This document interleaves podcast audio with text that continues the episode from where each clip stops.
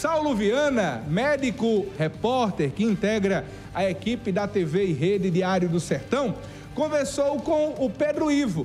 Ele é superintendente da Polícia Rodoviária Federal na Paraíba. Ele fala sobre as obras de construção da unidade da PRF em Souza, possibilidade do fechamento do posto 33 da PRF em Cajazeiras e outros assuntos ligados à PRF no estado. A entrevista exclusiva você confere agora no Olho Vivo.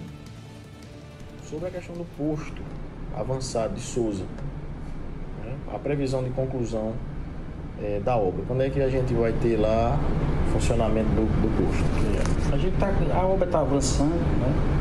Tivemos um atraso no início, mas ela está avançando. E eu creio que aí, perto do final do ano, 2024, 2024, ela já esteja em condições de trabalho. De trabalho. É, o posto de Cajazeira será mantido? Sim. Concomitante com o Souza? Sim.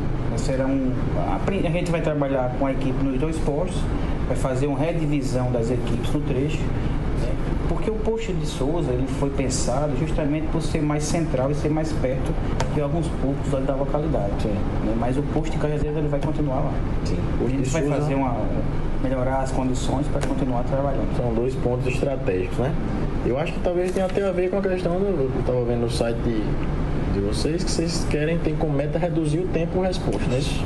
Essa é uma é uma das pautas, né? Gente corre atrás disso, tanto da resposta para o atendimento de socorro, também como com a resposta da equipe que volta a trabalhar.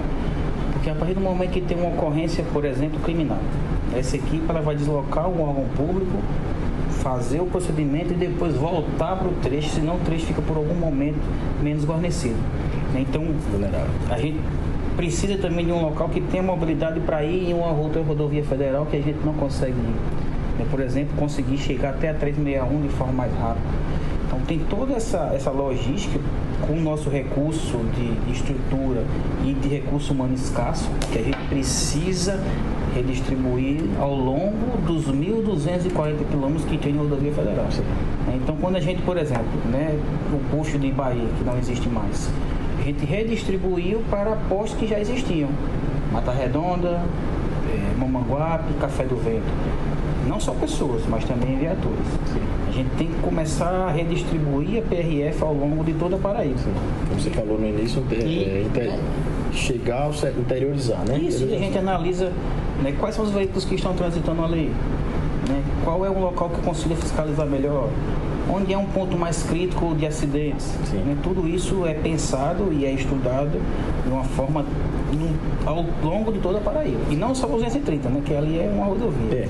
Tem a 101, tem ali 405, tem, um tem 434, tem 361, tem 104, tem 412. São muitos. Muitos. É um processo de redistribuição. Sim, com certeza.